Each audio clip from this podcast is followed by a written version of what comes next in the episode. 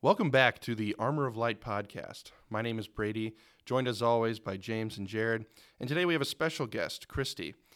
Today we're going to be talking about genuine femininity, womanhood, what it is, what are some misconceptions about it, and how can we grow to complement one another, um, each of the sexes towards each other. So, welcome, Christi. It's good to have you.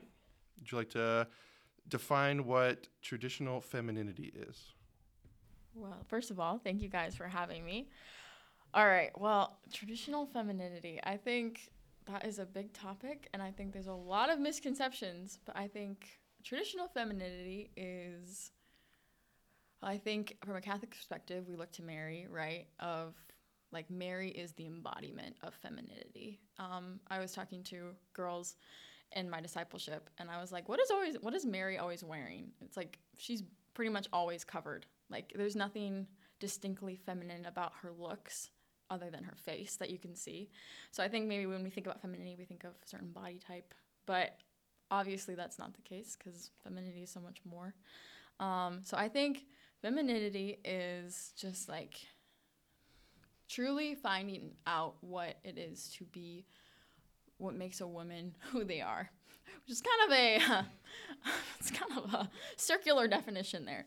But um, I think femininity can be very unique to each woman. But I think at the core of femininity, there's just a strong capacity to love um, and to want to receive love. After all, like woman is literally meant to receive. When Adam and Eve were first created, um, God literally made Eve out of Adam. She was meant to receive the love of Adam um, and men are meant to give the love. Um, and it's just like this beautiful interchange that men and women have. And so, um, yeah. You care to jump in on that, guys? Uh, what What do you when you think of womanhood? What do you think? Great answer. I think that was a good episode. Would wrap it up. Outtake. yeah, I think that's a great definition. I really like the part that femininity is that which is ordered towards receiving.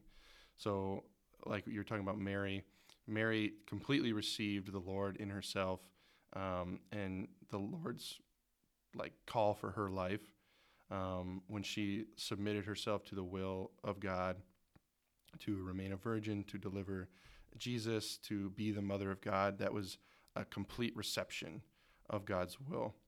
And I think it's very beautiful that that which is to receive um, is feminine and then with the with the clothing thing, um, we we veil and cover what is most beautiful, um, and women are probably top tier creation of God. So we we we appreciate the unique beauty of femininity and of women, and so it's natural to veil that out of respect. Like Mary veiled herself, just as we veiled the tabernacle. Um, or the Ark of the Covenant. Those were things of great glory and beauty, so we veil them and cover them because of how beautiful they are. And I think you had to be worthy to be able to enter in and and remove the veil. I think that's one of the big things that comes with marriage and similar to how in you know Judean times they had the ark and only priests could go and enter into the veiled area. So yeah, I think that it's it it shows when when women are wearing those wearing a a veil, it's not to show how pious they are. I mean, hopefully. right. hopefully it's not because they're trying to show everyone up. It's because they honestly see themselves as that that thing of glory of I mean, the most beautiful creation. Mm-hmm. You know, God made men and you know. And then he made woman. and then yeah. got it right. And, yeah. and then and then Adam was like, "Yeah, you, you did good." well, funny story about that, guys. So I was reading a book recently. Um, by a wonderful priest um, who has dyslexia. And God was like, You need to write this book. And he was like, I can't write a book. I have dyslexia. Um, so he wrote this book in like two weeks because he just like threw it all down and it was definitely a grace of god so he talks about creation story um, from like the beginning when god separated light and day otherwise known as the good angels versus the bad angels and then slowly but surely he like when he made the earth he slowly got more and more detailed and more and more perfect as he started creating things. Um, like starting with, you know, just the earth, and then we got animals, and then we got to lovely men. you guys were you were at a tipping point for a while, and then God was like, mm, "This isn't. We're not quite done yet." So then He made it woman, and it's not because women are higher or better than men. In fact, we're made out of a rib of Adam because we are equal. We're at right where His heart is, um, but because like we are most like God. Not in the sense that we are God-like, but because like we have the capacity to create life within us, which is like so cool. And I'm sorry you guys can't like experience that because that's amazing. Um, Father Kyle, sorry. Our priest always says how much he um, was jealous of women because he would love to create life within him. So that is to say that like that capacity that we have to create life and to love so much more deeply and profoundly is a very um, is even more to be like God. Not to say that you lovely men cannot love like God can, because obviously you can. But I think women have an even deeper capacity to love because they do create something within them, um, which I think is another really cool aspect of femininity. And I think sometimes, especially in modern culture, we view, like I said earlier, we view we equivalent femininity with like looks or body type or what they're wearing. Um, and when really like what we are talking about with Mary, like it's she obviously is a beautiful woman and it's not because of what she's wearing or yeah, what she looks like, but because of like her her essence and ultimately to be I think to be authentic woman, I think to live authentically as a woman, it is to love God with your whole being. And same with men. To be an authentic man is to love God with your whole being. Um, but I think to to dive into femininity, you have to first accept the fact that there is a difference between men and women. And I think maybe in this culture, we don't want to admit that. We don't want to admit that there is a difference. Um, we want to think that men can do, or more specifically, we want to think that women can do anything men can do, and men you're kind of just shoved to the side a little bit. And um, I think we really see the wounds of that right now in our culture. Um, actually, I was gonna bring my Bible and I didn't, but it's okay. Um, actually, so really cool misconception um, in Genesis story. After so after Adam and Eve fall, sadly, um, Eve tells, or God tells Eve like her punishment. So you know, pain and labor, all that jazz. But at the end, he says something very unique, and I think a lot of people don't understand what this means, but he says, your, your desire will be for your husband, and yet he will lord it over you. Or he will, um, what is the right word? Yeah, basically, he will be lording over you. Um, and so I think, oh, sweet, an actual Bible. We're going to just take a quick pause. Also, if you guys want to jump in, if I'm talking too much. No, I think everything you've said so far, I can't add to it. So keep going. Okay, hold on. Okay, the actual words are Yet your desire shall be for your husband, and he shall rule over you. I think the common misconception is that we see this as like, okay, well, men are just horrible and mean and want to um, be the dictator of the house or whatever. But really, what God was saying to Eve in this situation was not that she was going to have a passionate or romantic desire for her husband, but the desire was actually to be like her husband, to take the role of the man. And so, coincidence, I think not that that's exactly what we're seeing in culture right now is that like we have women trying to be like men, actually, literally trying to be become like men, um, not just even like take the roles of men. Um, and so we can see that that was a consequence of our sin, is to try to take the roles of each other. Um, but obviously, that's not what we're made for. Um, we're made for a right ordered relationship um, between the two of us, which is so beautiful. I'm so glad that I have a unique role and that men have a unique role and we get to complement each other in that. Tell us more about like what you define that role as and how it isn't demeaning but Mhm. it's it's actually prom- uh, I can't think of the word right now, but like It's empowering. I Yeah, think that it- that it word really is, is. overused right now in our feminine language and our um, feminism culture maybe is the It- right word. It's truly empowering. It is too. truly empowering. hmm Yeah. Well, I think again to look at men and women roles, we have to continue to look at um, Adam and Eve, and I think God wrote out in Adam and Eve what men and women's roles are.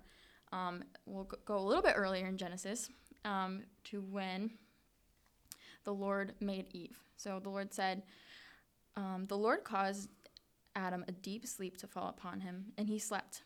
Then he took one of his ribs, closed up its place with flesh, and the rib that the Lord had taken from the man he made into a woman, and brought her to the man. Then the man said, This is at last bone of my bones and flesh of my flesh. This one should be called woman. Therefore, a man leaves his father and clings to his wife, and they shall become one flesh. And the man and his wife were both naked and were not ashamed. So, guys, this is like so cool. So, like, I think I think a lot of people have heard this before. Um, of like, okay, well, he didn't take he didn't take some of Adam's head, so the woman would rule over Adam, or some of his feet, so that Adam would rule over um, Eve. But he took out of his ribs, so they would be equal. I think that one we we know we understand that one. But a really cool thing is God specifically chose the rib because the rib is what protects the most important organs, our lungs and our heart, which are also associated with life and love. I'm getting this from the book. I can take no credit of this. This is all from um, the book that I'm reading, which is a wonderful book. It's called God's Plan for Your Marriage. Highly recommended. Anyway, so um, yeah, so he takes Adam's rib to show literally what Adam's role is towards his wife. His job is to protect her, to like love her, and to protect her capacity to love. Like as I said earlier, like women have this intense capacity to love, but because of that, I think women have a tendency to love too deeply and don't love, um, can love maybe the wrong person, a person who's not going to protect them. But when a man takes that role to protect her, to protect her love, then she's able to love more freely and fully. And therefore, she is able to love that man. And that man then receives that love and is therefore able to love more because I don't know about you guys, but have you ever been in a conversation with a guy and you're talking about feelings and you're like, uh, yeah, I went on this date. It was pretty cool. Uh, yeah. But then you talk to a girl and you're like, okay, let me tell you all the details. And the girl is like, oh my gosh, oh my gosh, oh my gosh. You know? You guys have Yep. this happen, right? I know Brady and I've had this happen. so I think there is just like women we we love love. And it's it's beautiful. And that is not a demeaning thing. I think maybe we look upon this fact that oh a man has to protect us in order to be a woman is a demeaning thing. But like no it's beautiful. Like i think if any woman put themselves in a situation and i'm sure a lot of women have where they've been broken where they've given their hearts to someone who have left them broken and wounded like that sucks. No one wants to be no one wants to be vulnerable with someone who is only going to hurt them. But when you give yourself to someone who who is a who's that man who's willing to be like, no, I want to protect this person. I want to give them all. I want to take care of them. Like that feels great. That is empowering for me. I always tell people that like people always say that oh a guy opens a door for you they're like looking down on you it's demeaning and i'm like if a guy opens a door for me i'm like damn right you should open that door for me Thank you. and I think I think every girl knows it feels good to have a guy open the door for them. I know people. My friends always joke that if a guy opens the door for them, they're like, "Oh, my future husband," because it feels good. Your heart is like, "Yes, thank you." So guys, keep opening doors for people. Keep doing little things, and I think every woman knows whether they want to admit it or not that that is empowering. Versus like when that guy is just standing there waiting for you to open the door, it kind of sucks. It's like, hey, like, uh, like you're not gonna open that for me, especially on a first date. If the guy's not opening the door for you, don't go on a second date. That's all I'm saying. I could turn this. I could take this in a dating advice podcast, but I will not. but anyway, I think it shows that that is a beautiful thing and a beautiful desire, and frankly, it's what's written in our hearts. And I think if we don't want to accept that, it's out of a place of pride. And I know that because I know I struggle with pride. When my I'm engaged, and when my fiance and I first started dating, I did not let him hold the door open for me. I didn't let him do anything for me. I was like, I'm a strong, independent woman. I got this. Um, and it kind of hurt our relationship because Tyler, my fiance, really wanted to like take care of me. He wanted to do these things for me. So when I didn't let him, it like made him feel bad, And frankly, I wasn't getting receiving anything from that because I was I was doing all the work. I wanted to pay for like our first date, you know? I grew a lot in the last few years. But yeah, so I think our it is written on our hearts and to deny that like we're, when I was with Tyler, that was my own pride of thinking that oh, I don't need this man to take care of me. And maybe that might be true. We might not need someone to protect us. But frankly, I think in order to be the best version of ourselves, we do. I think we all do. That's why we need Jesus because we can't be the best versions of ourselves without Jesus, without someone to take care of us, to watch over us, to love us. And that's true with earthly people as well. Yeah, that's that's been great. Um, I really liked how you talked how women love very deeply because last week we talked about how men we also love very deeply, but we express it in a completely different manner. It always seems to be like actions. We always want to do something. We want to serve the woman that we love or the person that we love. So, how do you think a woman expresses love um, in that deep, full way, as opposed to a man? We always say is serving, doing actions. How does a woman uh, express that love? Yeah, that's a great question. I think we women love to take care of someone in a different way. I think we like to be very hospitable. I know for me at least, um, my love language is like giving gifts or like making something for Tyler or um, yeah, if he had a long day, like cooking him dinner. And I know maybe we were thinking, oh, she's gonna be a housewife, like oh, she's, she's gonna be one of those stay-home moms. I'm like, yes, I am, thank you. and, and that's like that is I'm not I'm not saying every woman needs to be a stay-at-home mom. I think that is a woman's choice. If they really want to work, then work. But if you want to stay home with your kids and just spend time with your kids, please, because I think that is the best job you can ever have. Anyway, that's a little side tangent. Back to the back to the way we show love. I think we as women, we really just yeah, we just love to be givers of just we want to make the other person feel as good as possible i think. Um, i think we like to do it in simple small ways. Um, but we also like women little tidbit for you guys women love words of affirmation so therefore they're going to give you words of affirmation because that's how they show love. And so i think just different ways um, of just little ways like that being vulnerable is a sign of love too. Like if we're if we want to show our hearts or to you, if we want to be vulnerable with you, that's us way of loving you. Um, yeah, I think also the I think the greatest capacity to love is to receive. Uh, I think that's especially what our hearts are made for. So like when I'm letting Tyler hold the door open for me, or I'm letting him do something for me, that's me showing love to him. I'm allowing him, even if I can do that, and even if I don't want him to do something for me, there's a lot of times where he's like, just let me take care of you. I'm like, okay, okay, I'm sorry. but that's like, that's as weird as it sounds, like not doing anything can honestly be the greatest form of love, especially because, like we said earlier, like men's role is to take care of, to provide. So when we're allowing you guys to do that, that's allowing you guys to be the best version of yourselves, and us allowing to receive that is also allowing us to be the best version of ourselves. Um, and like Brady said earlier, like that's what Mary did. She received the love of Christ. Like Mary, we don't see a lot of her in the Gospels or anything. You know, she kind of, we don't know what happened to her. She's probably kind of just in the background. She's just receiving that love. And she, we always see in Luke's Gospel, like she pondered it in her heart. And I think a lot of what Mary does is very humble, it's very quiet, but very powerful. I like to think she was probably just in constant prayer because, I mean, frankly, her son was God. So probably was in constant prayer. But um, just those little things I think. I know in my like seeing my own parents, I always say my mom is like the spiritual warrior because she prays like five rosaries a day. She'll correct me if she listens to this. She'll be like, I only pray like three or four. and I'm like, okay, most people pray one at best. and seeing how much she prays for my dad, and then seeing how my dad he just loves scripture and he loves to teach it to me. Whenever I go home, he's like, I like he's the one who taught me about this in Genesis. Shout out to my dad. Because um, he just loves to soak it all in and teach. Is very active. When my mom is a little more on the sidelines, um, which is still very active, but it's more in a very loving, quiet, passive way. Um, which I think a lot of people might take offense to of like, oh, well, men are active and women are passive, which is definitely not true.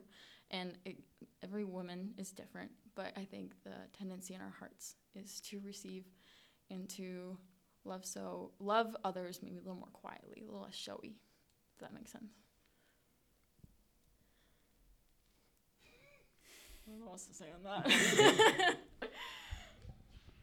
I really like the um, sentiment of women maybe sacrificing their own pride to give the man the opportunity to serve them, give them the opportunity to love them in return.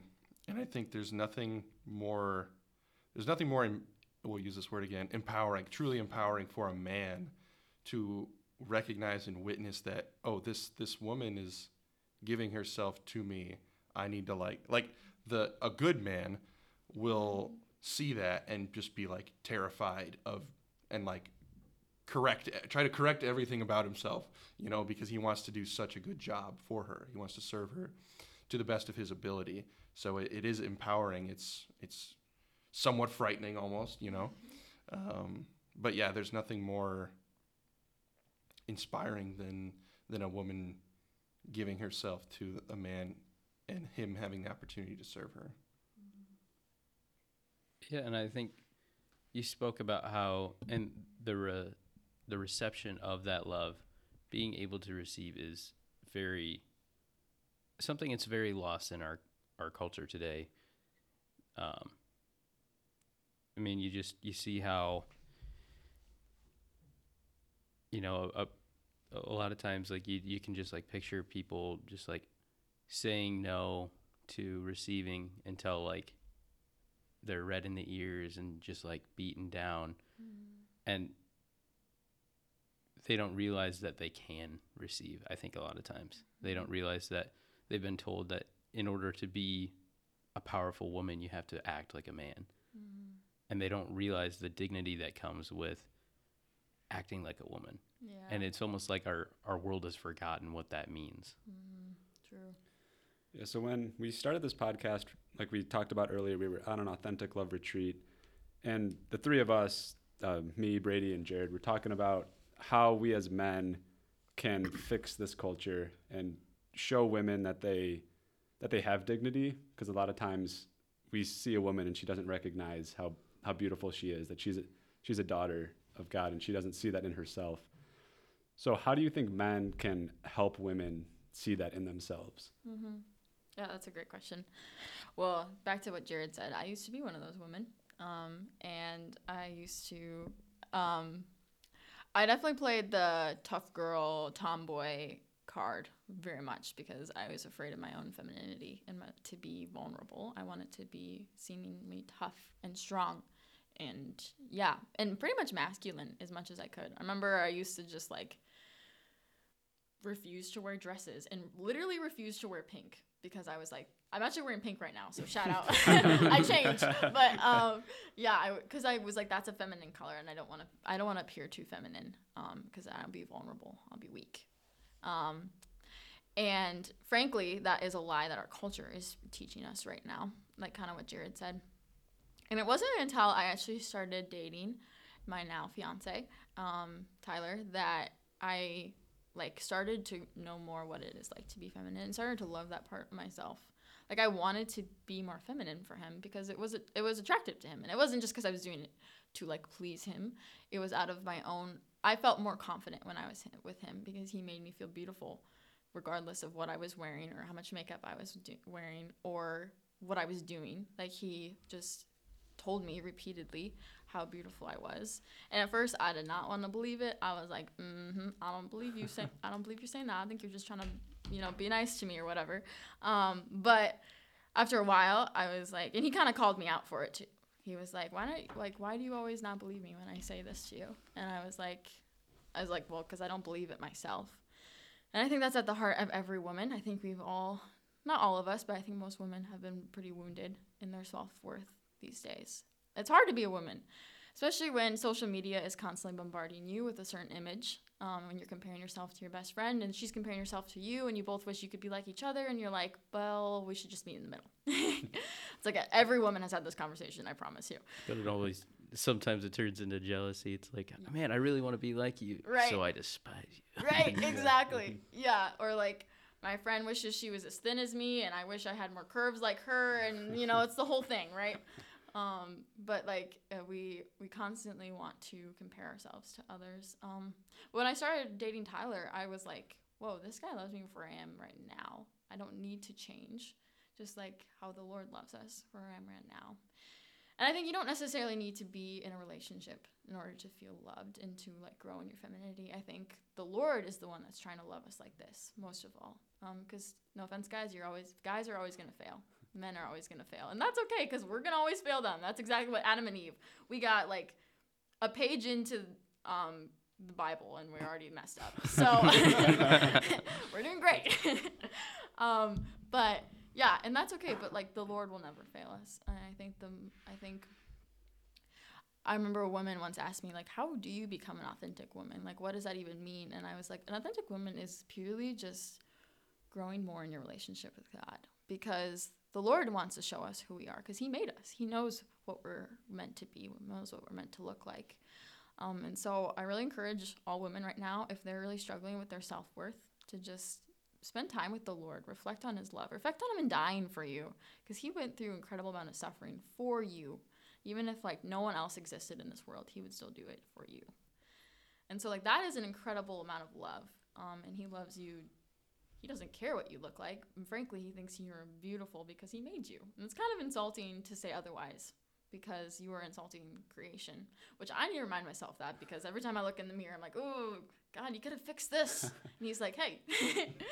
so, um, yeah, I think remember that, like, yes, they are our bodies, but they are not our bodies. Like, they are still God's creation. So when you demoralize yourself, you are demoralizing God. You're insulting Him.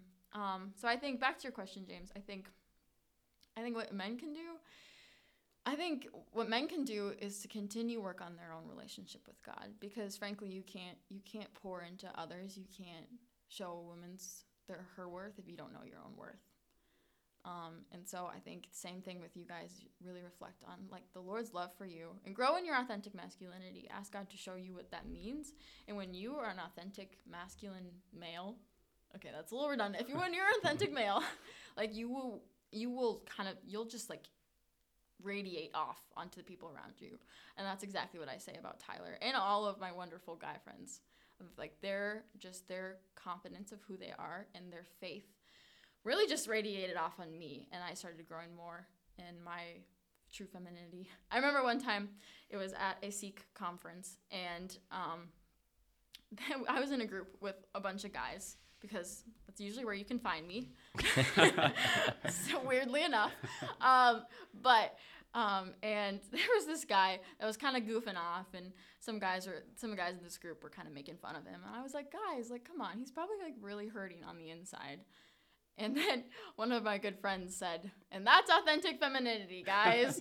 and so it was just, it made me feel good because I was like, I just said that because it was just what I was thinking. Um, but yeah, just like, I think by affirming each other, by showing each other reminding each other what it is to be feminine and to be masculine, um, to hold each other accountable. Um, like, girls, let the guy open the door for him because it will help him and it will help you. Um, and guys, like, keep opening the door. Even if she, like, wants to beat you to the door, like, beat her there first. um, and just, like, keep reminding that woman, whoever it is that you maybe want to remind of their femininity, how much they are loved, not just by you, but by God, most importantly. And keep pointing them to the Lord or to Mary. Maybe if you have a hard time relating to the Lord, Mary is very relatable for a lot of women.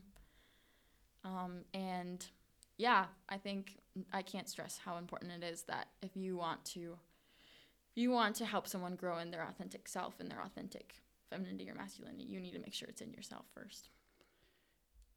I think what you touched on is, um, you know, how women often have to bring on that abrasive, tough kind of feature. And I think that that comes a lot from the fact that there isn't men, there aren't the same men who have gone and protected women to help them know who they are as daughters. Um, in our culture, there's just a lot of men failing to protect women in that way. and it it causes our women to have to take on those masculine responsibilities in order to try to protect themselves. Um, and so I think that you know that's a failure on our culture's men. And but I, I'd like to know more about like how you um,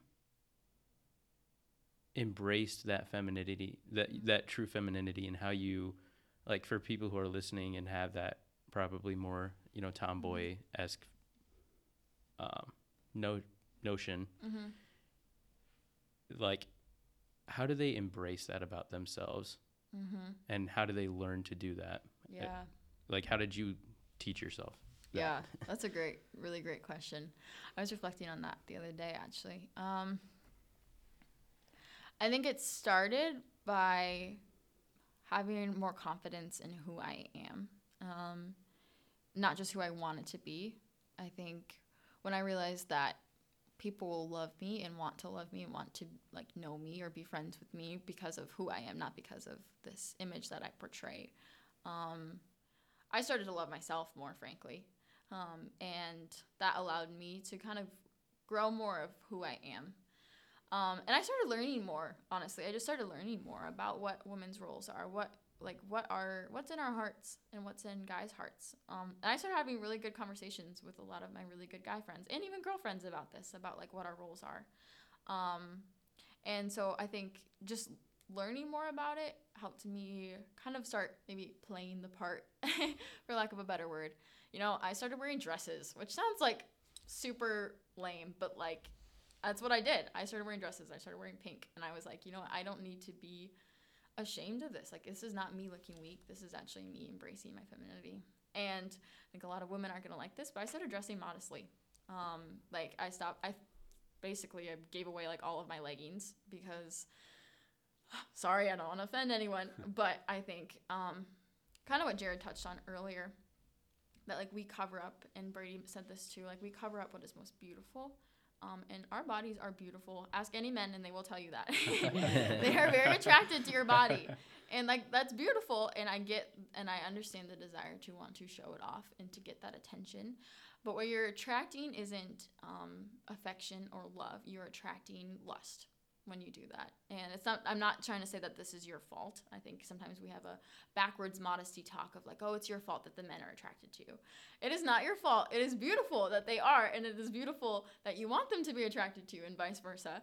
Um, but um, jared touched on this too that when you like like we had the holies of holies and only the holiest person was allowed in that holy of holies area. Like only one person was allowed to see that and that is such a beautiful thing. Um, and that's why like only your future husband whoever he might be um, should be allowed to see your full body. Um, and so every time you wear something that might be revealing that you're kind of giving away a little bit of that. You're taking away from your future husband that gift that you're going to give to him. And i don't want to cast shame upon any woman um, because we all make mistakes we all sin and that's okay and we all do things we regret because lord knows i've done many and that's what's so beautiful about the sacrament of confession. So have mercy on yourself. That's okay. Um, but yeah it's not too late to start because i i went through a whole transformation. And once i started like once i started honoring my body and respecting it and seeing god's creation for what it was and frankly hiding it um, the more i grew in my authentic femininity the more i wanted to grow in my authentic femininity. Um, and yeah and i think the more vice versa what we were talking before um, the more feminine you are the more attractive you are going to be um, and um, I've noticed this on campus of like just walking around when I am wearing a dress, when I am wearing something more modest. I will get, I have gotten a lot more looks than I would if I was wearing something more revealing. That, yes, guys might be looking at something about my features when I'm wearing something more revealing, but they're not looking at me. Um, they, they don't care about that. In fact, there's a study done. Um, Jason Evert talks about this in one of his books. Um, there's a study done that they showed um, men different pictures of women and they measured their brain levels and like their thoughts when they saw these pictures. So when they saw women in bikinis, they had these thoughts of like, okay, I want to use her, I want to grab, I want to grasp. I see this person as an object. Literally, the brainwaves registered this woman as an object. Versus then they saw someone in more modest clothing and more um, le- yeah, less revealing, more beautiful clothing. They're like, I want to get to know her. Like, I see this person as a person. Like, she, they were literally thinking about, like, oh, what is she thinking about? What is she, what is she, how do I get to know her? Um, so there's literally different signals in a brain. And so I think, I would hope that every woman who hears this is like, I don't want to have a guy sees me as an object. I want him to see me for me because I know that's in all of our hearts. Um, and so I think that is that is honestly the best way you can start is even if you don't believe it yourself if you don't feel like an authentic feminine an authentic female yourself um, start acting the part start playing the part start dressing like it and i promise you'll see a difference. And i think then that can slowly start building your confidence and i've seen that in my own life i've grown a lot more confident in what it is to be a woman until now that i love talking about it if anyone gets me started as you've already can tell i will rant to anyone who will listen about this um, because it's beautiful. It's freeing. I think any men or women who hear this, I think there's got to be something move in their hearts of like, whoa, that is truth. I actually, I actually talked about this story in Genesis um, and talked to them about their different roles of men and women in my small group, and they were just like, whoa, like they just had a peace that came over them because it, you're calling out the truth that's in our hearts. It's very freeing. It's freeing to realize that you don't have to be like a guy because you will never be like a guy. So it's a lot of stress to try to act that part because it's not natural. It's not the right order. So when you are truly who you are, it's very freeing. It's very um, confidence boosting, and it's beautiful. So uh, going along more with like the the traditional feminine lines, uh, a lot of the time there is misconceptions going back to what you were talking about earlier with uh, women staying home and and working at home and being the home maker, the the stay at home mother. Speak more on the on like the dignity of that because Mm-hmm. you mentioned how it was something that was like strong and powerful. It, it and Mhm. it, it really is. It's a value to our society to have our mothers taking care of our children the way that they're supposed to be taken care of because you can trust um, your children with their mother. Yeah. She's Hopefully. the best one. You, I mean, she's the one. she's the one that you can trust the most. Right. Yeah. Yeah, that's a great question. Um, I think our common lie right now in our culture is that in order to be seen as a strong, independent woman, you need to have a 40 hour week job and you need to climb to be the CEO and you need to be the best in your job or else. And you need, in order to do that, you need to become like a guy. Um, and I don't know if any woman is in that situation. I cannot be fun because that sounds horrible. I already struggle with my schoolwork as it is. um, but yeah, to answer your question, I think I actually, I shout out to my mom. She showed me this um, poster of like, um, there's four different pictures. Um, one picture, there's a picture of a woman in scrubs, and it says like makes thirty dollars an hour. And then there's a picture of a woman dressed as a doctor, and it's like makes I don't know fifty dollars. I'm making these prices up. I don't actually know how much people make in these in these roles. Um, and then there's like someone as a teacher, and you make this much an hour. And then below that, there's a woman like holding a baby, and it says priceless. And I think I will always remember that because I think it just is so true to what it like what motherhood is. Like yes, you can work a job and you can it can be very fulfilling. I'm not saying jobs are bad at all because they can be very fulfilling and they can provide for your family and that's that is wonderful.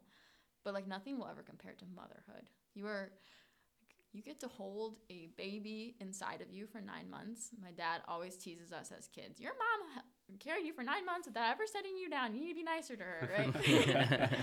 um, which is true though. Like you carry this baby inside you. It grows inside of you, and then you get to like bring that baby into the world. Um, not pain free, mind you. I'm sure, and any mom can be like, "Yeah, I would never do that again." But but it's like worth it. Like they would do it. That's why we have so many people in this world because it's so worth it. Um, and like there's just such a beauty to motherhood. Like I said earlier, like women are just we have a capacity to be to love more, especially to be nurturing. Like I think I think anyone can see this. You know, you see a, a, a girl with a baby versus a guy with a baby. There's gonna be guys gonna be like, oh, okay, what do I do? And the girl's like, oh, baby, like go to sleep. You know, like it's just like we just have that innate capacity within us, which is such a gift. And to like to dismiss that gift again is to dismiss God and that beauty.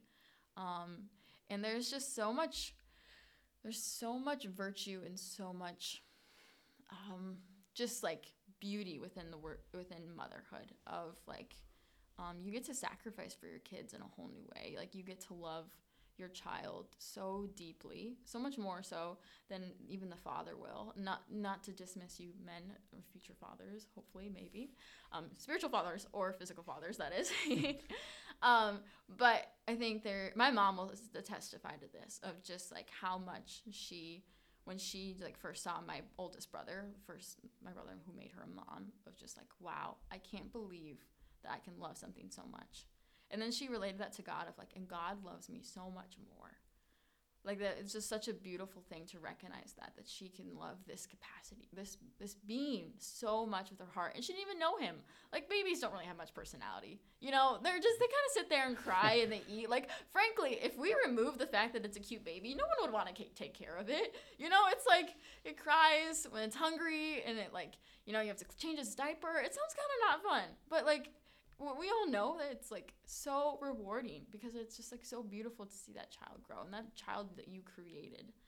Um and so back to just like motherhood versus like the working world. Um i think any um, human development major that is not me but i have taken some classes will tell you how important it is that a child bonds with its mother even more so than anyone else. Um, that that motherly bond maybe it's not biological mom but still a mom that that bonding is so necessary.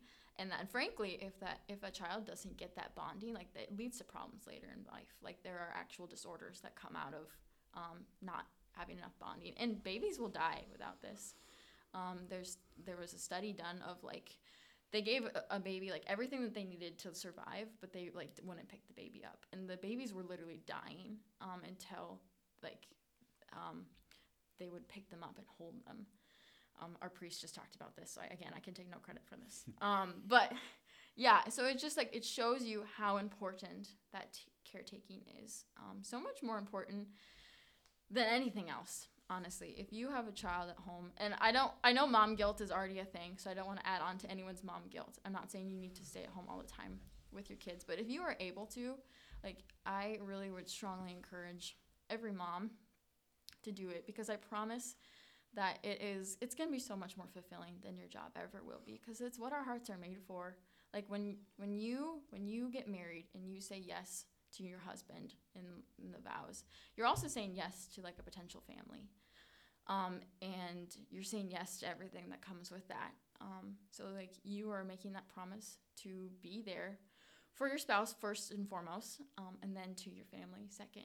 Um, and then i hope to everyone, then the job comes down the line later because that is your promise. Like that is what entails the sacrament of marriage.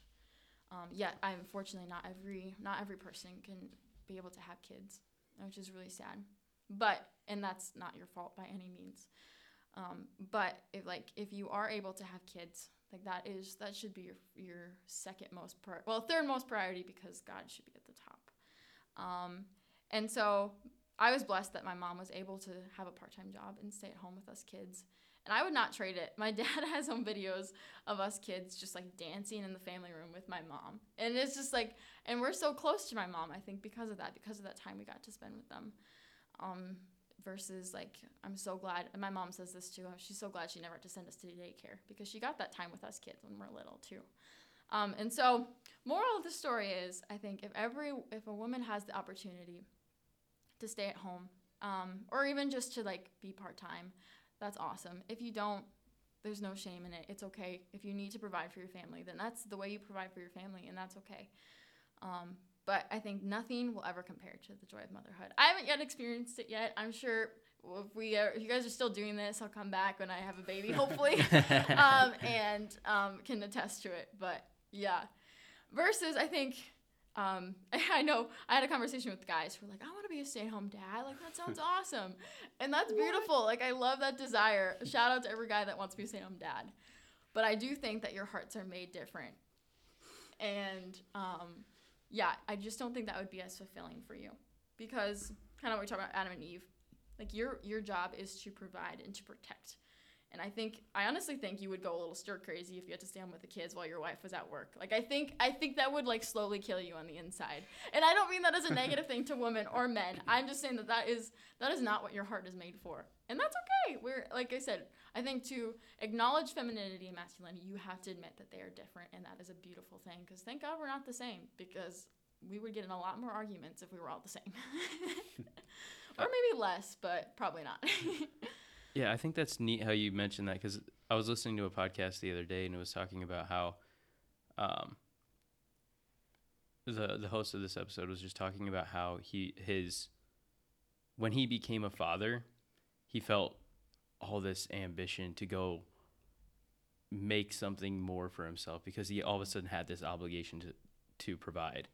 And so he took that obligation and said, "I'm going to make the most of this."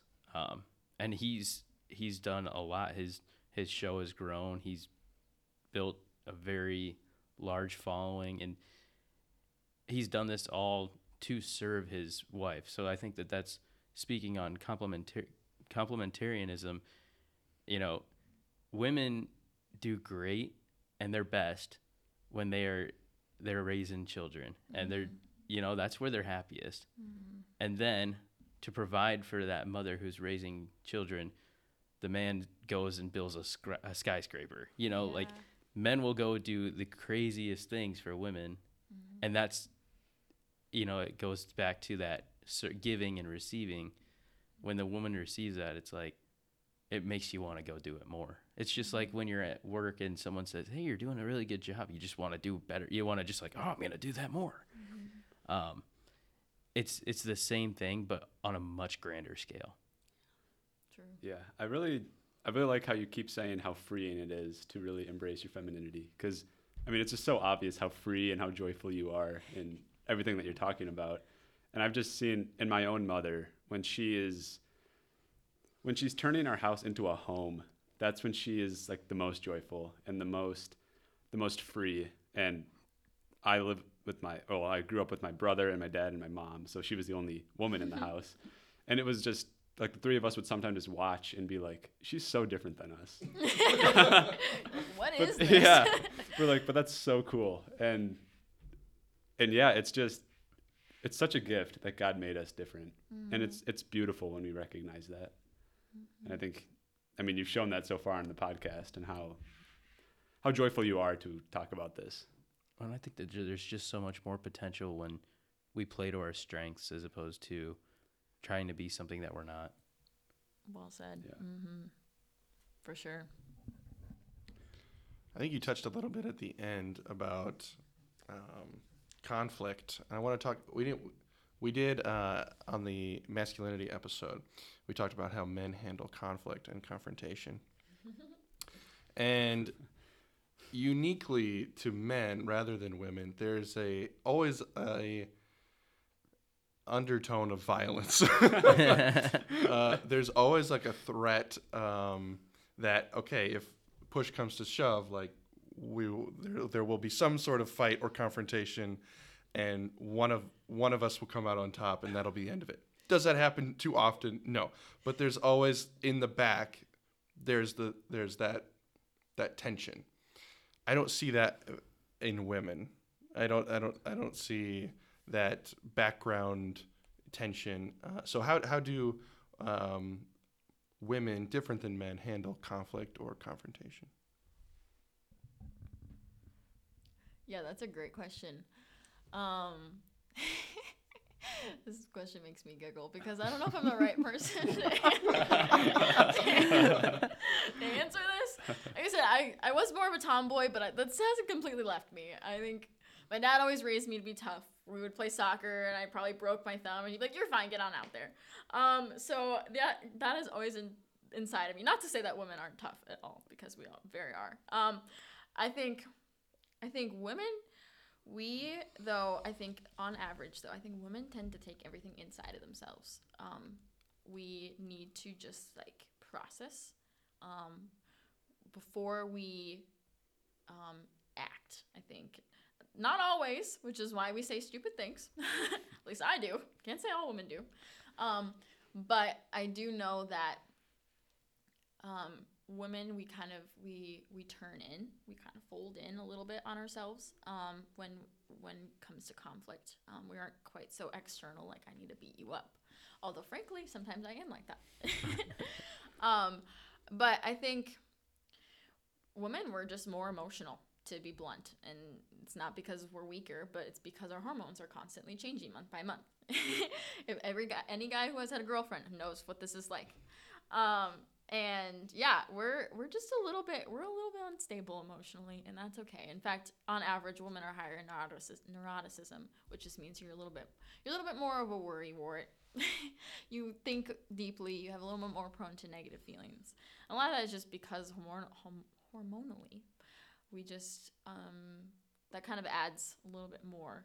So i think a woman is maybe a little bit more programmed to just be very emotional and um, whether that translates to like yelling or crying which is very common um, or just shutting down. I know a lot of women in conflict they just need to just shut down and get away. In fact me like if tyler and i are fighting i like need to get away. I like need to walk away. I need to calm down like because i just like need to process. Versus he just like wants to keep talking. He actually gets very upset when i walk away because he just wants to like keep hashing this out. And I'm like, I know I need time. Um, and so I think, yeah, we we women have a tendency to just. Um, actually, I was talking to a friend of mine about this that men can compartmentalize a lot easier than women are. You know, they, might be stressed in work, but then when they're with their friends, they're fine.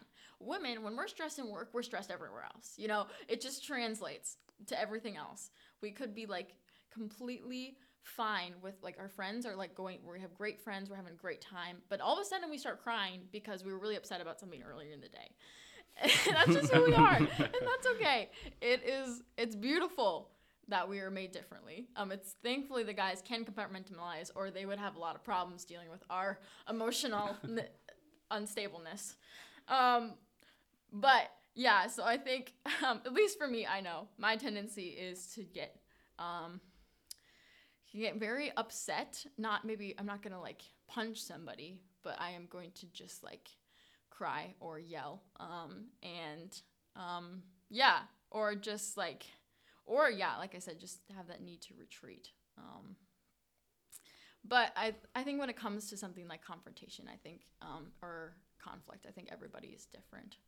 Um, I think yes, there are more tendencies for men versus women, but I think in at least in Tyler and I's relationship, he's definitely more of the like not gonna be violent person, and I'm the one that's like I'm screaming in your face right now.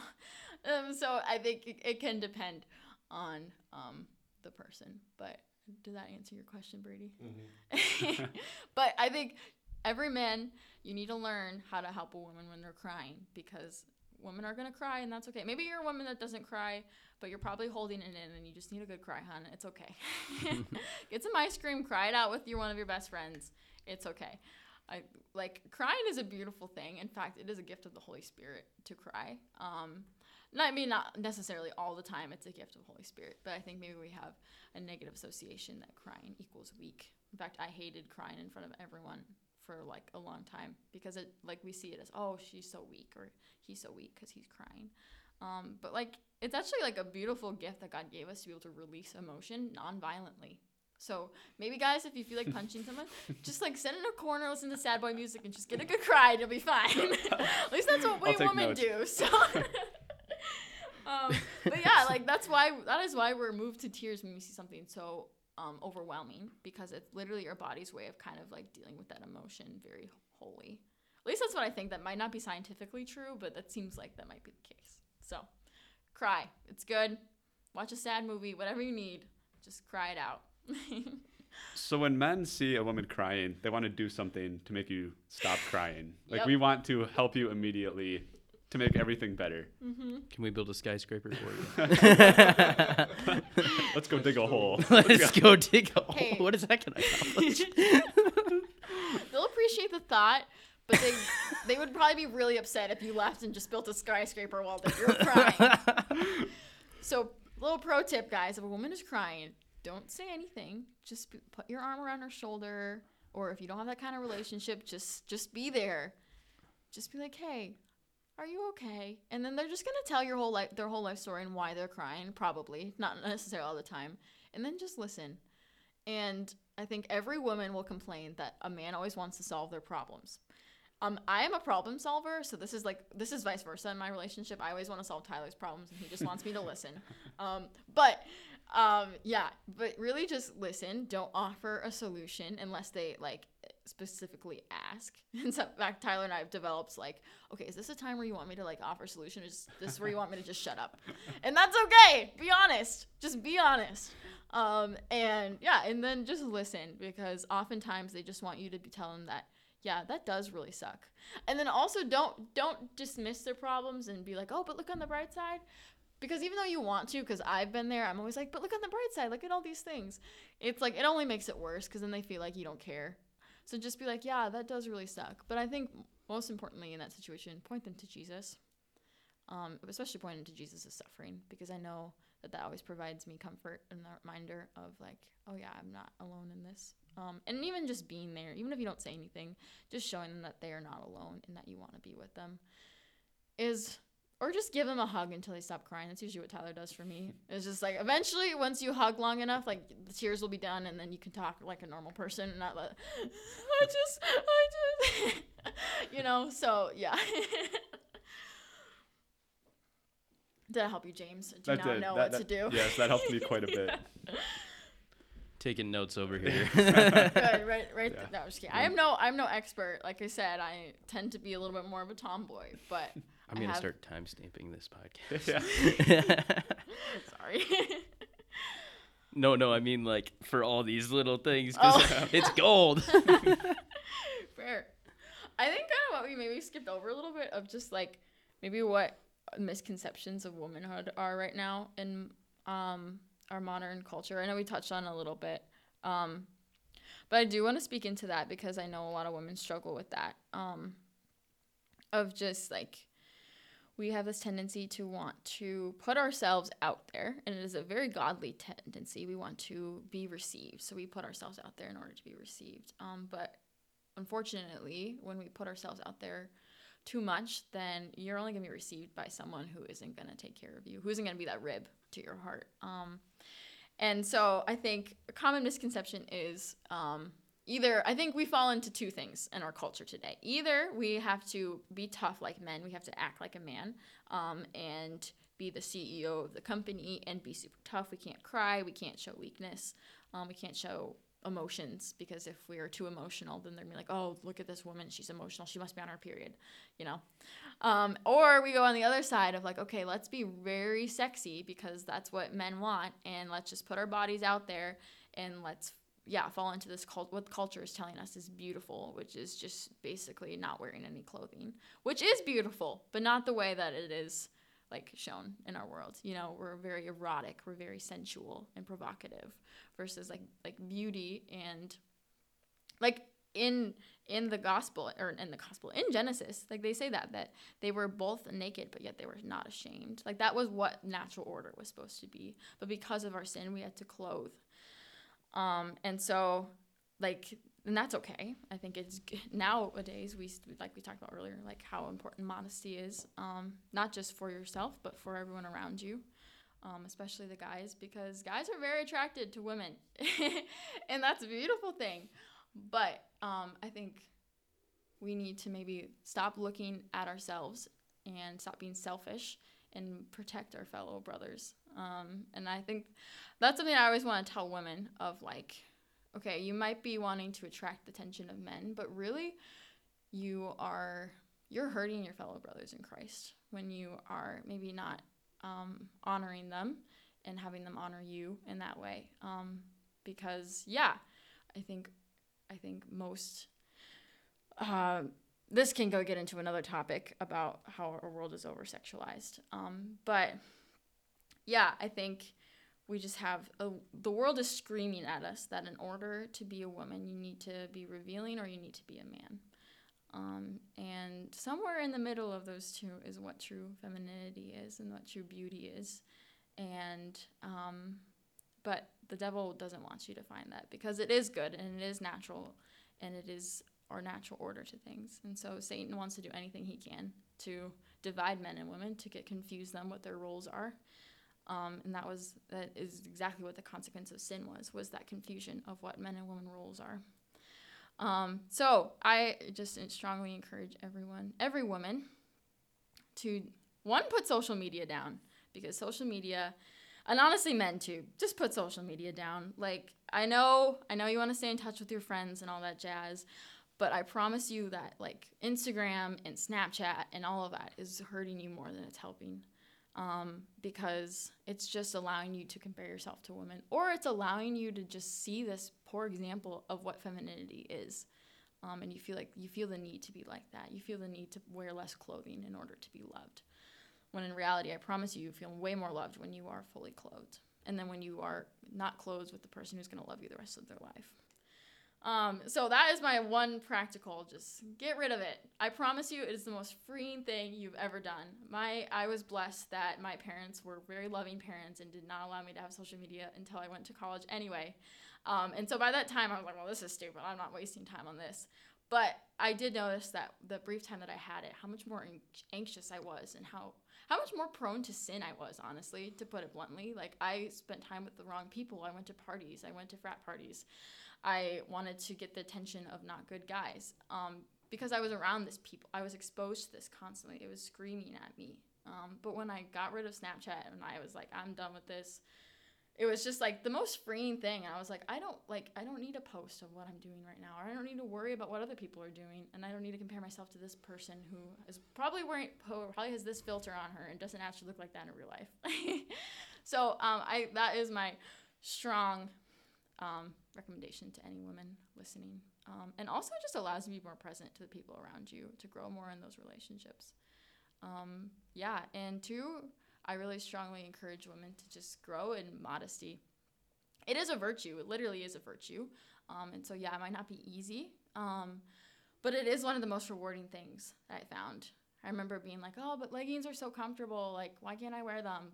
But, like, putting, like, not wearing them anymore and, like, wearing dresses more often and more skirts just makes me like truly makes me feel better.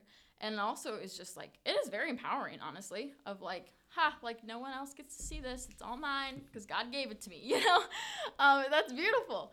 Um, and men are attracted to that. Men are attracted to mystery. That's why we play the the chase game because we want, men you guys are attracted to mystery. So play into that. That's okay. Um, and yeah and I, I think you guys maybe could speak into that of what you are attracted to in women.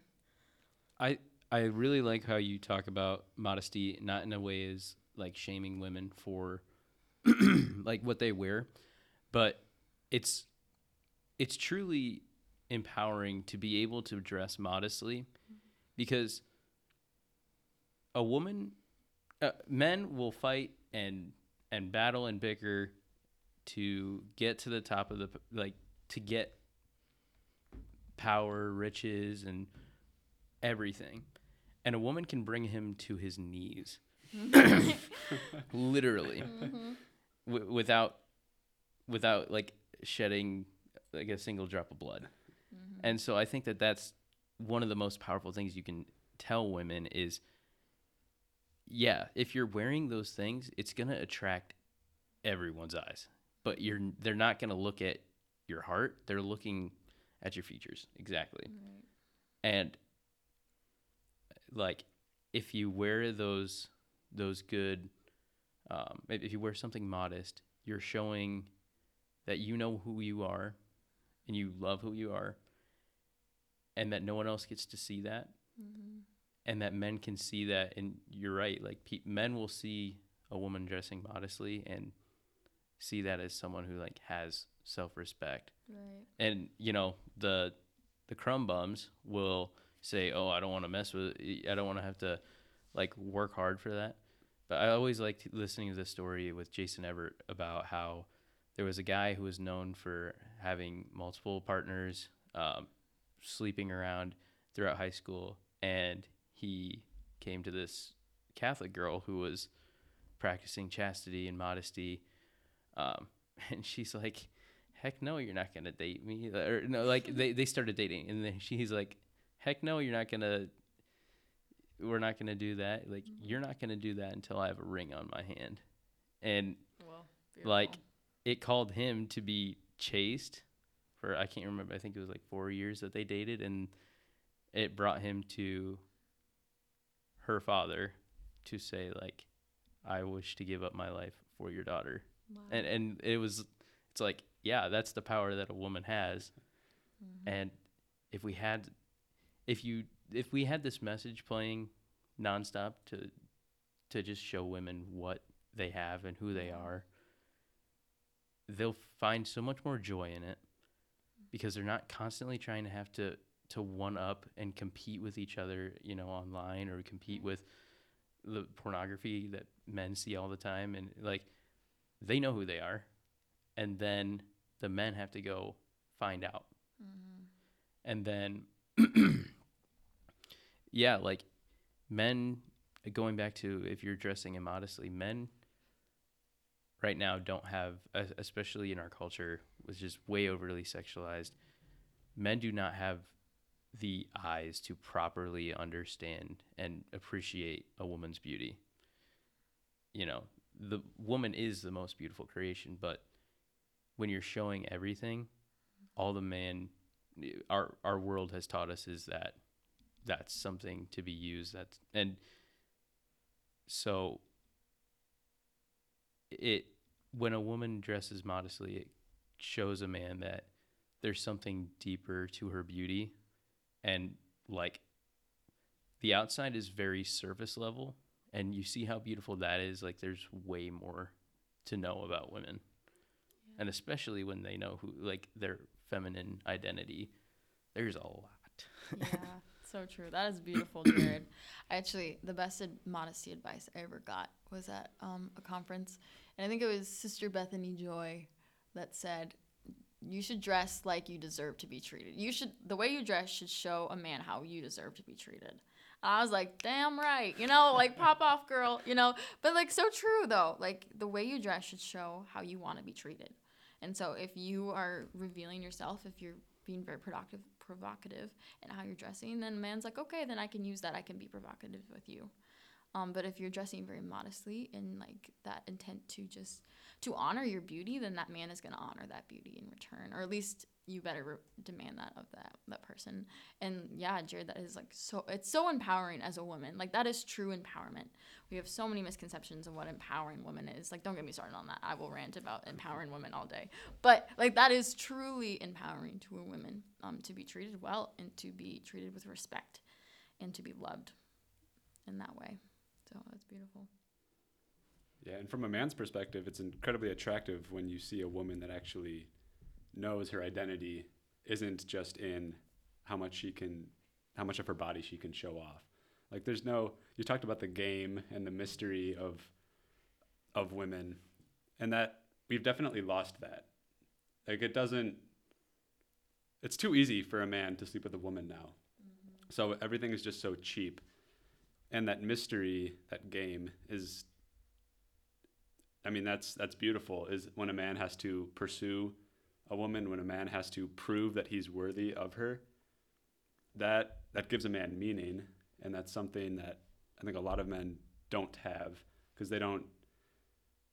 They can find meaning in like trying to sleep with a girl, but that's that only goes so far. Like you can only do that a certain number of times to realize, okay, this is kind of boring. Actually, there's no there's no mystery to this. There's no there's no game back and forth. And one of the things that's most attractive in a, a woman is, I think, humility. I think I was talking about this with, um, we were in a, a Bible study, and we were talking about how one of the most ugly traits is arrogance in, in anybody, men, women, anybody. But one of the most attractive traits in anybody is humility. And that doesn't mean just being walked over all the time. But you can be humble and still be somebody to contend with still actually have that game, that back and forth between men and women. And that's what men find attractive. That's what women find attractive. And it's not it's not bad to admit that either. Yeah, like no man is is satisfied by climbing to the top of the mountain. As soon as he gets there, he's like, okay, what's the next highest mountain? Mm-hmm. Like it's the it's the pursuit of what is valuable that gives meaning. I think another thing that is attractive in women is the putting themselves in an opportunity for men to become greater. So when they are in living in that humility and they ask for help, or maybe if they don't even need it, uh, but if they ask for help or if they offer an opportunity for a man to serve them, it just fills. At least, I mean, I'm sure every man is filled with the, like such passion and desire to fulfill that need. Um, you know, like that could last me for like a week. You know, it's like that much positive emotion and meaning can come from that, and that is very powerful. Um, maybe that's maybe that's tempting. Maybe um, some women choose to abuse that power, um, but I think what's more uh, more common is that women don't uh, believe that they have that power, or they're not worth exercising that power. Um, but I think good men would encourage women to grow in that humility and ask for more help and, and create a culture of, of yeah being honest with their needs and, and, and asking for help All right, Christi. So I'm gonna I'm gonna turn this back on you. what do women find attractive in men? For all of our male listeners out there, I'm sure they're pulling out their notebooks right now. No, James just needs some help. This has nothing to do with you guys. Yeah. just kidding. Um, that's a wonderful question. Um, confidence is very attractive. Um, kind of goes back to what we've been talking about this whole time of like if you know who you are and you know the way you deserve to be treated, um, that's very attractive. Um, I think also what's very attractive is um, caretaking. I think when you see if a guy is holding a baby, it's like done deal. You're like, okay, we're getting married tomorrow. Like, um, like just like that, um, that level of nurturing that men are capable of. It's not like women have the whole market on nurturing. Men are obviously able to have that too. Um, and I think that is very attractive to all women. I think every woman I've talked to is like, yeah, that's really attractive. Or like seeing a guy talk to his sister and like take care of his sister is super attractive or like treat his mother well um also super attractive. So be nice to your mom. Not too much. Don't be a mama's boy. But remember that men and women have to their men has to leave his wife and cling or leave his not leave his wife. Please don't do that. Hold on sorry. Talking too fast.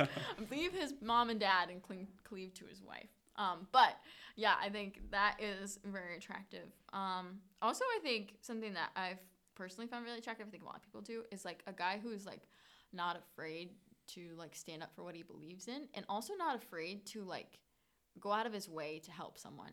Um, I remember one time I was grocery shopping with Tyler and some someone dropped something, I think, and like Tyler went running over to like pick it up, and some woman was walking by. There was some old lady was like walking by. She's like, "You got a good one there." I was like, "Oh no."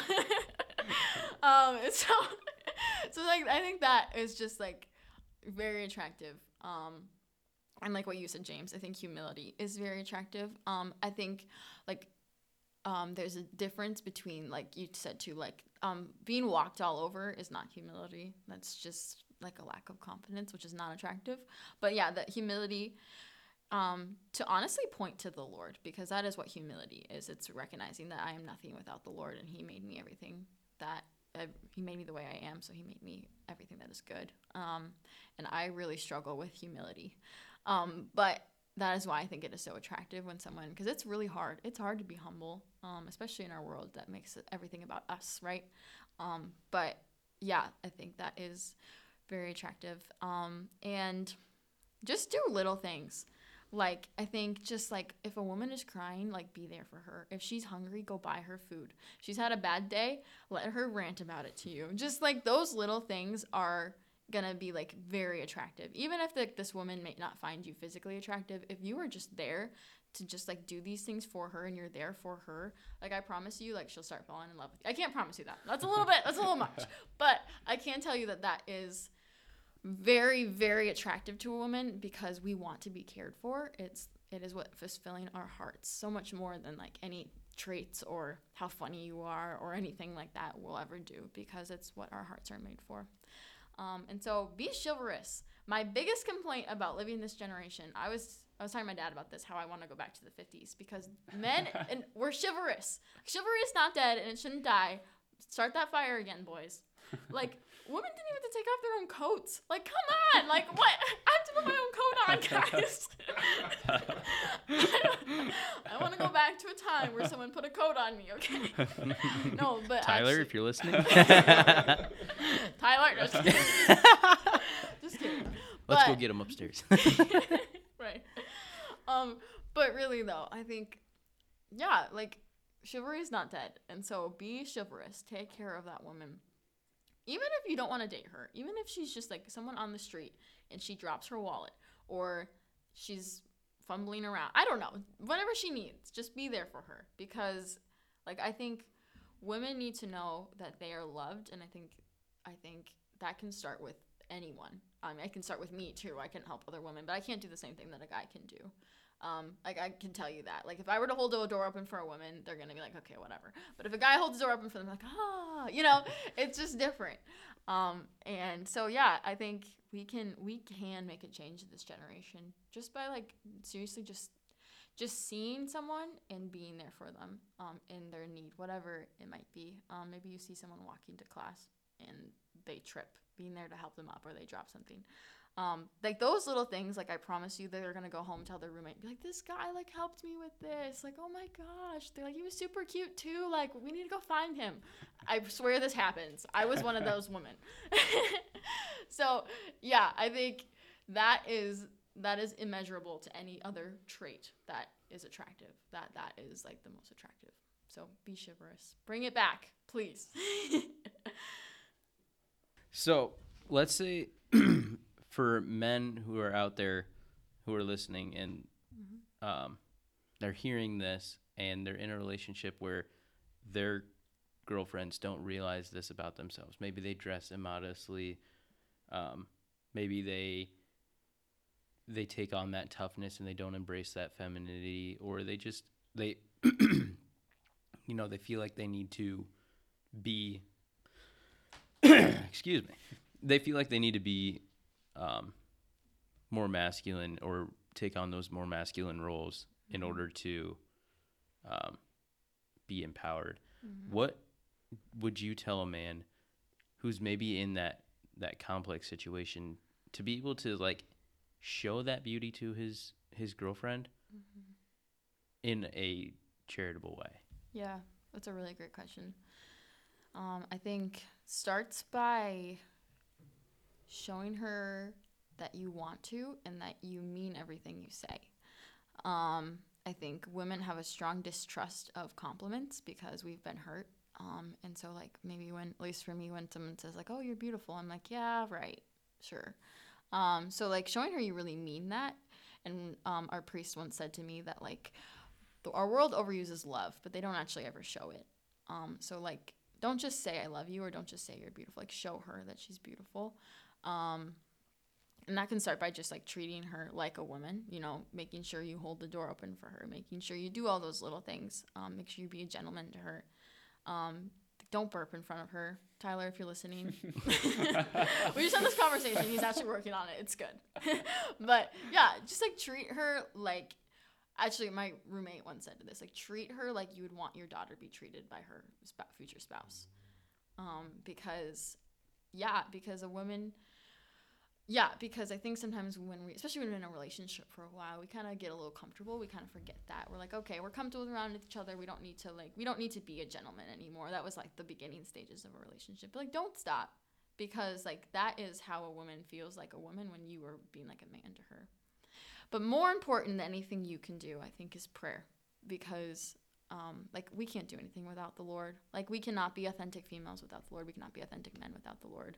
And we can certainly not help someone else without the Lord. Um, like, that is why Mary is the epitome of beauty, because she was so close to the Lord. Like, that is truly what makes her beauty. She could be, like, physically so ugly. Like, seriously she her face could be super unsymmetrical, which is actually apparently what's physically beauty. You know, and but she would still be beautiful. Um, every picture of Mary, no matter what she looks like, because every picture is different, she is still beautiful. She's stunning. Um, and so, yeah, stay close to the Lord. Same with Saint Joseph. Like the epitome of a man is just serving the Lord and being close to Him, spending time with Him. um, and praying. Like prayer is so important. Like I think we forget that. I think we always want to do something. I know I do. I always want to like fix something and go out and do it, or think I can like figure out my own solution. But like pray, pray for her. Pray that she finds that authentic femininity. And yeah, and I think also like I think who she hangs out with can have a big impact on that. Not that I'm saying that you need to tell her that she stop being friends with who she's friends with, but I know that that can kind of feed into if you if she's surrounded by women who are also doing this, also also not living out their authentic femininity, and that's like that's how she sees femininity. Or maybe it could be like um, an example of a parent too. Um, that can be hard too because this is this is what you grew up seeing as womanhood. This is your mom, and she's maybe not she's not living her life as an authentic female. And that's okay because we all struggle with it. Lord knows i struggle with it every day. But yeah i think um, just like calling to mind that and praying for those people too especially praying for those people um, maybe they have a friend who they're really close with and maybe she's going to frat parties maybe she's not living her way, the life that she should and it's it would be great if your, your girlfriend's not doing that but like that example is still there um, so pray specifically for that person and yeah, just continue to show her what her worth is um, in everything you do. Um, one of the one of the key things about love is love is not dependent on what the other person does. Love is truly a giving of yourself, regardless of how that person treats you. Um, and so, even if maybe your spouse or girlfriend or fiance or whatever isn't quite living up to the way you would like her to, she's not quite being that authentic female um, like your role is still to love her, to provide for her, to be that authentic male. And I promise you that will wear off. It might take time. It took me a long time. Um, I wasn't. I didn't go from being a tomboy to wearing dresses in a day. took years, um, and that's okay because sometimes those things are caused by pretty deep wounds that only the Lord can heal. And that's why staying close to the Lord and praying, fasting is also super powerful. Um, so fast for that person. Um, and yeah, just pray that they find healing but I also promise you that if you are if you are living your life as the authentic masculine male, again repetitive, but it sounds cool. um, uh, then yeah, that will 100% wear off because it has to because that's how that is how our hearts are made. Um, that's how Adam and Eve were. You know, they they were together as good and with the Lord, and they also fell together. Like I think something we didn't get into, and that's okay. But um, like I think sometimes we we see Eve and we see it's all Eve's fault that she failed because she ate the fruit and she listened to the Satan, and then she convinced Adam to do that. But really, like it was Adam's job to protect the garden. Like God literally said, like your job is to protect the garden and subdue it. And so the fact that E- or that Satan was even talking to Eve was honestly all his fault. Not to blame, not saying that the whole sin was on him, because like I said, we Eve Eve did her part clearly. You know, she listened to him and she she knew it was wrong. It's not like she wasn't. She didn't know. Um, so like they both equally failed each other, which is kind of beautiful in a way because we're all gonna equally fail each other, and that's okay because what matters is that Adam and Eve were together. Together, they fell together and they got back up together, and that's what's most important. So, yeah. I think we just solved women, right? My notebook is full, so we have to end the episode. well, Christi, thank you so much for joining us. We truly enjoyed uh, mainly you talking. I don't know, wouldn't call it much of a conversation, but it just shows that women was... make everything more beautiful. That was probably right, our best right. podcast. Yeah, we just peaked right so here. This is, should be our last episode. no, but thank you sincerely for coming on. Uh, we appreciate your insight and your example as an authentic woman yourself. Uh, for everyone listening, thank you for joining us. Uh, like, subscribe, fo- give us a follow, send us your questions if you want to talk more about masculinity, femininity, complementarianism, or related topics. Send in your questions, please, and have a blessed day. And most importantly, we love your prayers and especially pray for Christi and Tyler.